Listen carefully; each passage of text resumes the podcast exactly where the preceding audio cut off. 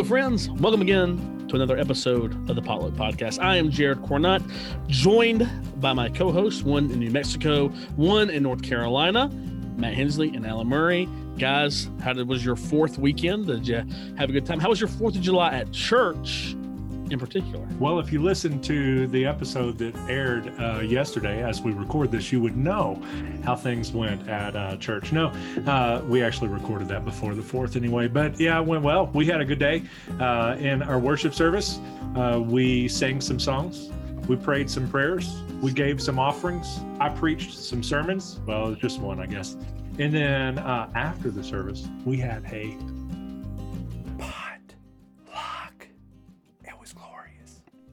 You're talking about the episode that I said I'd be good to record at lunchtime, and then at 10:30 you sent me the link.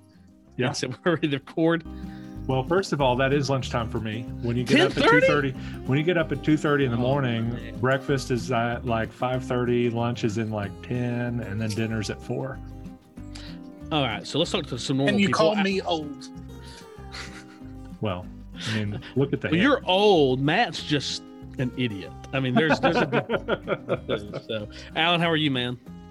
I am doing well. Uh, had a had a great fourth. Uh, had a great cookout at church. Not a barbecue because you can't have a barbecue, but you can eat barbecue.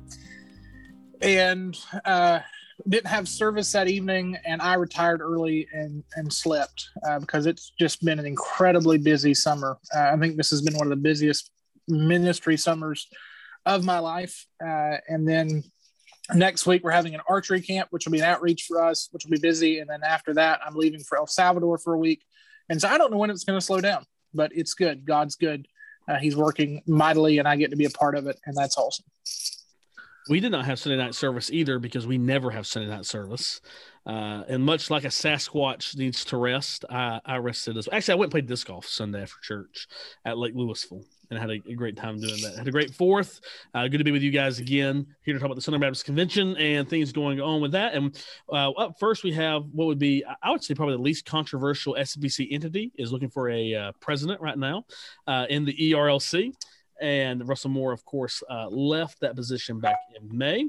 And the uh, ERLC Executive Committee has announced a search team. They have placed Todd Howard as the chairman of the Presidential Search Committee. He is the pastor of Watson Chapel Baptist Church in Pine Bluff, Arkansas. And some other trustees were named to the committee, such as Lori Bova of New Mexico, Tracy Greggs of North Carolina, Christine Hoover of Virginia, Juan Sanchez of Texas, who will be preaching the annual meetings uh, message next year in Anaheim, Lord willing, and A.B. Vines, former vice president of the convention uh, of California. David Prince uh, will also be on the committee. He is the uh, pastor of Preaching a Vision at Ashland Avenue Baptist Church in Lexington, Kentucky. Um, guys, ERLC president, there's people saying defund the ERLC. There's people saying expand the role of the ERLC. People saying hone in. As we're looking for a new president, what are maybe some things you're hopeful in this person who leads us that they will focus on and accomplish in their time in this position? I do not know. But what I do know is that anybody that you don't like, you need to nominate them for this role. The, I'm nominating you, know, you. There you go. There, there were areas obviously where I disagreed with Russell, areas where I agreed with Russell. Uh, I think that's important. Somebody that's just going to be faithful in that role, uh, to to just look to Scripture uh, as our sufficient guide there, and uh, speak to the areas of life and and uh, certainly pro life on that side of things, but also just life in general uh, with our ethics and how we live our life and speak to the political issues of our day. And so I, it looks like, at least from that list of people, I don't know all of them, know several of them. Based on the ones that I do know, seems to be a very wide uh, swath of folks that uh, should be a very good uh, committee to to bring that forward. So I'm hopeful to, that they continue their work, especially with the pro life stuff, getting the sonogram machines out there.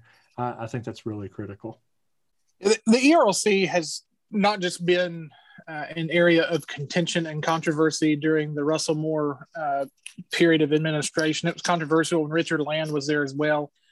Um, and that's as far back as, as really my experience with the ERLC. And so I think no matter who is in that spot, uh, because they're dealing with policy and they're dealing with government and they're dealing with legislation and responding to that. I, I think there's always going to be some controversy because uh, you know, the old saying is you get together two Baptists and you'll have three opinions. And I think that's certainly uh, true with that. Now, there, there are some things we are unequivocal about, uh, like being pro life, even though some would argue in the convention today that we are not pro life. Um, I think it's unequivocal that we are pro life and anti abortion in the Southern Baptist Convention as we spoke at this past annual meeting and so many other annual meetings recently. I don't know who it's going to be. They have got um, big shoes to fill, not just because they're following uh, Russ Moore, uh, who is loved by some, hated by others. And you shouldn't hate anybody because if you hate your brother, you can't say you love God. Uh, but that's a big role to fill. Uh, it takes a tiny sliver of CP money compared to pretty much everything else we do in the Southern Baptist Convention, but it's important uh, to speak towards policy and to advocate for religious liberty for everybody, not just Baptist. And so be praying for this search team. They have got a hard job to do. You're absolutely right. I, you know, I appreciate it, Matt. Like you just said, putting in the um, machine so people can see their children before they make a decision on whether they want to have an abortion or not is critical. Uh, I thought it was neat at the annual meeting. We were able to write letters to those who may be considering abortion and praying for them and uh, asking them to reconsider them. I think it's helpful at the annual meeting. We have resolutions like we had on uh, the resolution brought out of committee on abortion that the ERLC spoke about the problematic language in that resolution as they perceived it, and we're able to communicate on that. Uh, the Southern Baptist Convention, I think, needs the ERLC because it communicates to us uh, things that are happening in policy in our country, but it also communicates to leaders what the Southern Baptist Convention believes and uh, what 15 million of us are advocating for and would like to see done. And so I do believe the ERLC has an important job. I, I, I do hate it for whoever gets this job because uh, you, half the people will like him, half the people won't, or I assume him. Um, we'll see how that goes. It's it's it's a hard task. Uh, Russell Moore, I think you could look at him and see that he was tired by the time he left this position. Richard Land probably said that he was tired uh, when he left the position. It's a hard job, but it is a necessary job. And I hope that we have somebody who can come in and lead us well on that. And I think Matt Hensley is the man for that. So feel free to nominate him no, for that no, position. No, oh, excuse me, Doctor Doctor Matt Hensley's no, more qualified. No, and so uh, I wouldn't nominate Alan, but I got to nominate him for second vice president of the annual meeting next year uh, of the SBC. So uh, I won't do that. Um, okay, so we've obviously been going through the COVID 19 pandemic for the past 88 months, and uh, it has affected CP giving uh, on some levels. But this year we have had some positive news on the CP. In particular, uh, CP giving, according to the article in Herald Press, uh, is heads into the final quarter of the year $6.1 million above budget on the current year, and that is exciting news. Ronnie Floyd said for the first time this fiscal year, our receipts to the cooperative program are exceeding the previous year's giving. This financial rebound is continuing as we move through the pandemic. We are grateful for all the churches who faithfully give. When our churches are giving through the cooperative program, they are advancing the gospel regionally, statewide, nationally, and internationally. The total amount given to the cooperative program in June was $17.4 million, which was 2.3 million or 15.41% more than June 2020 when we were at the height of the pandemic, uh, some people would say. And uh, as of June 30th, gifts to the executive committee for distribution to the CP total 146 plus million dollars, 0.75% above last year's, which was about 145 at the time. Uh, we would say positive news, right? There's been rumors people are going to stop giving to the cooperative program, things like that. It's always good to see the cooperative program above budget, not only meeting budget, but going above the budget and uh, being able to have that $6.1 million ahead. What do you guys think about that?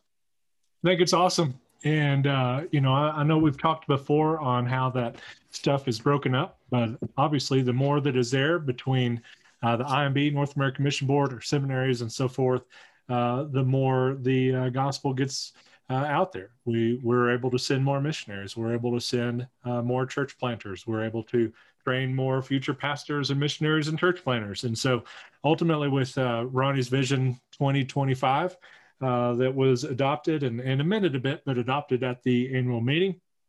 This allows us to accomplish some of those things, uh, hopefully at a great speed. So I'm I'm pretty pumped about it. I think it's good. Uh, it's it's always good when we're meeting budget, meeting budget or exceeding budget as well. Uh, especially with what you said, Cornett. With so many people, uh, say so many, but as people uh, threaten to not give to the CP or give uh, escrowing, not sending to certain places. Um, I think the majority of Southern Baptists are, are, on mission for the same thing, and, and it's always good and it's always encouraging.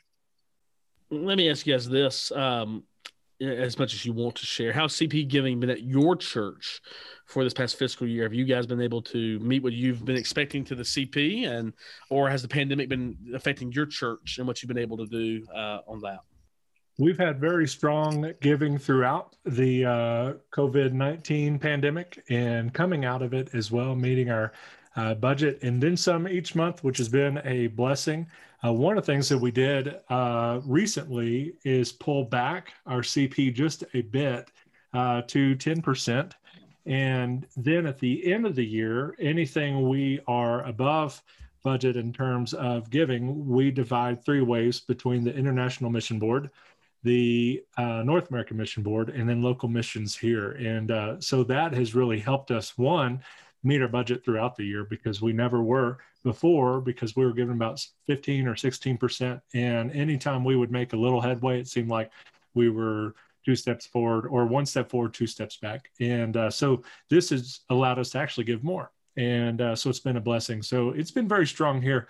Very pumped to see it. And uh, and i think it's been strong for the most part in our state as well jay allen uh, God's been faithful. So have His people. Uh, it depends on the month. Some months have been better than others. Uh, for for us, you know, we, we give to the cooperative program through our the Baptist State Convention of North Carolina, um, and so we we give there uh, as well as to the North Carolina missions offering. We uh, have a line item for that that's a percentage of the budget, as well as collecting an offering uh, to try to really emphasize missions here in the state of North Carolina through disaster relief and associational projects. As a matter of fact, 10% of the North Carolina missions offering comes back to our local network for missions. Uh, and so uh, it's just part of the heart of our people. And so uh, it's always exciting to tell them uh, what's going on and, and, point out what's going on through the different ministries. Uh, and using the SBC calendar that comes on our bulletins every week allow me to do that as well. Which will hopefully add a Sunday fellowship meal to it at next year's annual meeting, but we'll see if that comes to pass or not. Um, yeah, we, last year we gave more to the cooperative program than we've given in, in, quite some time, and so the trend is continuing this year. We're very excited about that. We're uh, hoping to increase our cooperative program giving as years go by, and we get uh, we have a much healthier budget. Uh, we we really say at Plymouth Park, uh, your budget reflects what is important to you. Does that in your house? You know, do you budget to give to your local church? Do you budget to give to certain things? Do you budget to buy food for your family? What you spend your money on is what is important to you. And so we certainly believe here at Plymouth Park that uh, the cooperative program is important because the seminaries are important, church planners are important, missionaries are important. Uh, and so we gladly and joyfully give to the Southern Baptist Convention. Well, let's join, uh, jump into our uh, Southern culture topic tonight, which will be a delicious meat called pork ribs. I smoked some pork ribs for the 4th of July. Alan, I will tell you how I smoked my pork ribs, and you tell me uh, if you would eat them or not. So, um, I use Alan. Are you familiar with Meat Church at all? Their seasoning. Uh, I am. I've never used any because I make all my own rubs and seasonings. I know you do. I, you're pre- I know you're pretentious about that kind of stuff. uh, my my problem making my own rubs is I go buy all the stuff to make my own rub, and then get home and realize I had all the stuff already. Now I got double the portions of paprika and all those different things. So I use Meat Church. I used uh, a little bit of their uh, uh, honey hog on the back, honey hog on the front, and their uh, fajita rubs. Uh, let them sweat on each side 30 minutes beforehand. Got my smoker up to about 275. Uh, and I put the ribs on there for two and a half hours. I pulled them off and I had some aluminum foil and I made a bed on the aluminum foil of slabs of butter and brown sugar. I laid those meat down on that little bed, flipped them, put them back on the smoker for about two hours till they're about a quarter of an inch of the bone showing on the ribs for most of those. And uh, we took them off and we ate them. They were fall off the bone. Uh, I, I, did uh, gloss them over in some barbecue sauce uh, and put them back on the smoker for about 10 minutes to let that sit in and enjoyed those. So, Alan, would you eat them and how do you make your ribs? Yeah, I would definitely eat those, uh, especially since you you cook them for, you know, going on close to five hours there. Um, I'm a big fan of Memphis style dry ribs, uh, even if they're not baby backs. I, I love St. Louis ribs. Everybody's all about the baby back. To me, a St. I like St. Louis, Louis. rib is a better cut. They're they're they're meatier. Yeah. Um, they're they're a little harder to cook. You know, there's a, a harder margin. You, you really have to know what you're doing. They're not as forgiving as baby backs because they're not as tender and they're tough. Uh, but they're they're meatier to me. They have a better flavor as well. Um, and you're not dealing um, with say that membrane on the back of baby backs. A lot of people struggle with that kind of thing Yep. as well. Um, I, I do a dry rub. Um, I mix a, a dry rub that's got paprika and dry ground mustard. It's got some sugar in it, salt. Uh, one of the things that that uh, you you can't be afraid of with ribs is salt. I'm not saying you need blood pressure medicine after you eat them, uh, but salt really helps uh, with with being tender. And I know that sounds contrary to what so many people have heard, but over time you're talking about sweating yours. It, it really makes a difference. Um, I like to use the three two one method, uh, which is sometimes used for th- six hours total, but you can really do it as a percentage. Uh, where three hours without the wrap, two hours with a full wrap, and the last hour without it to kind of tighten everything up, put a little bit extra bark on there, that kind of thing. I love doing that. Um, I will sauce ribs when I'm cooking for a lot of people. Um, I've put as many as 22 racks of ribs on my cooker at one time, which is a lot of ribs. It's a lot of ribs. And um, yeah, I mean, I, I, love good ribs. Uh, one of the things that, that I think is important about ribs, you use the language fall off the bone. Uh, if you cook in competition, uh, like a uh, Kansas City Barbecue Society competition, if your ribs are fall off the bone, you will not score well because they are considered overdone. Mm. Um, I get why people like fall off the bone ribs I and they like it. tender ribs. Uh, but I, I really am a fan of the Kansas City style of having those ribs where they'll come off the bone. Mm. Like you can bite them and they're coming off the bone, but not so done that you touch them and they completely fall apart. And that's what that's how mine were the other day. You you hold it up, the meat stays on there, but when you bite into it, they joyfully fall into your mouth for your enjoyment. Yeah, and and I just I just want to say um, this is my opinion. This is not Bible, but if you parboil your ribs and then put them on the grill, that's blasphemous. Um, don't don't don't parboil ribs to try to speed it up and make What about people? Who Don't, put, don't, what about people who put them in the crock pot? you know, I love a crock pot, but not for ribs. Uh, that sounds like something Matt Hensley would do. Actually, he'd probably buy his ribs at the store. Uh, is what he would probably Matt, do. He'd Matt probably how do buy you some make your Lloyd's, ribs? some Lloyd's ribs. We Lloyd's, you just nailed it. Go to the Uh, Walmarts, go to the little frozen food section, grab the little Lloyd's, and good to go. Actually, I think the last one we got was Jack Daniels, had the appearance of evil. Oh, hold Uh, on but, uh, now. I think we I got know. some controversy brewing here in the past. Yeah. You're gonna have like a uh, Elijah Craig come preach at the uh, at the pastors conference now. Whiskey maker Baptist preacher? No. Yeah. Oh my goodness, Matt, Yeah. do you like ribs at all or no? I love ribs, but Yeah. we don't even have a grill, so I'm certainly not going to be smoking any ribs any anytime soon. And we do have a crock pot, uh, so if I knew that it was possible to put in there, I don't even know what par paw boil is. What is paw boil? Paw boil. Parboil, P A R, like par in the blood. Par. Par, par, wonder working par. You you boil the ribs before you put them on the grill or in the oven. uh, Yeah, to I don't get do them that. basically done. I don't do that. Uh, but we did, however, make suddenly salad, which is my favorite meal on earth. Not meal, but side. Uh, I don't know what it is, but it's it's my favorite with some Duke's mayo. So I would bring you back into the fold with that. Let me let me let me share a little something since it's summertime. This is bonus. Y'all are not paying for any of this, but this was free. Take the suddenly salad bacon and ranch. Get you some fresh shrimp, which I know you can't do in New Mexico. Uh, maybe get some crawdads out of a creek or something. But but cook some fresh shrimp and kind of do a rough chop on those with some fresh tomatoes, fresh cucumbers, and fresh peppers out of the garden. Uh, mix that up with some Duke's mayonnaise, and it is a testament to God's grace in a dollar twenty-five bucks. I can honestly Um, say I'm- I've never had Sunday salad. Never had it. It's it's not bad for what it is. Alan, I will tell you something that somebody told me the other day that'll make you cringe. They were asking how I smoke my brisket, and I was showing them. They said, "Leia, I have to put mine in the smoker, and then what I'll do is I'll take it off and put it in the oven to get it up to the right temp, so I can eat a little bit sooner." I said, "You, you, you what? Put it in the oven to get it up to temp." Well, sounds I'm biting my tongue. by the looks of Um, y'all's face, it sounds bad, but I wouldn't know. So let's wrap this up. I'm hungry Okay. now. Okay, well, friends, we thank you again for coming to the potluck. Who had your feeling, had your full give to the cooperative program. Pray for the ERLC search committee. Make much of Jesus in your churches this week. Join us next time. Same Baptist time, same Baptist hour. Stay Baptist, my friends.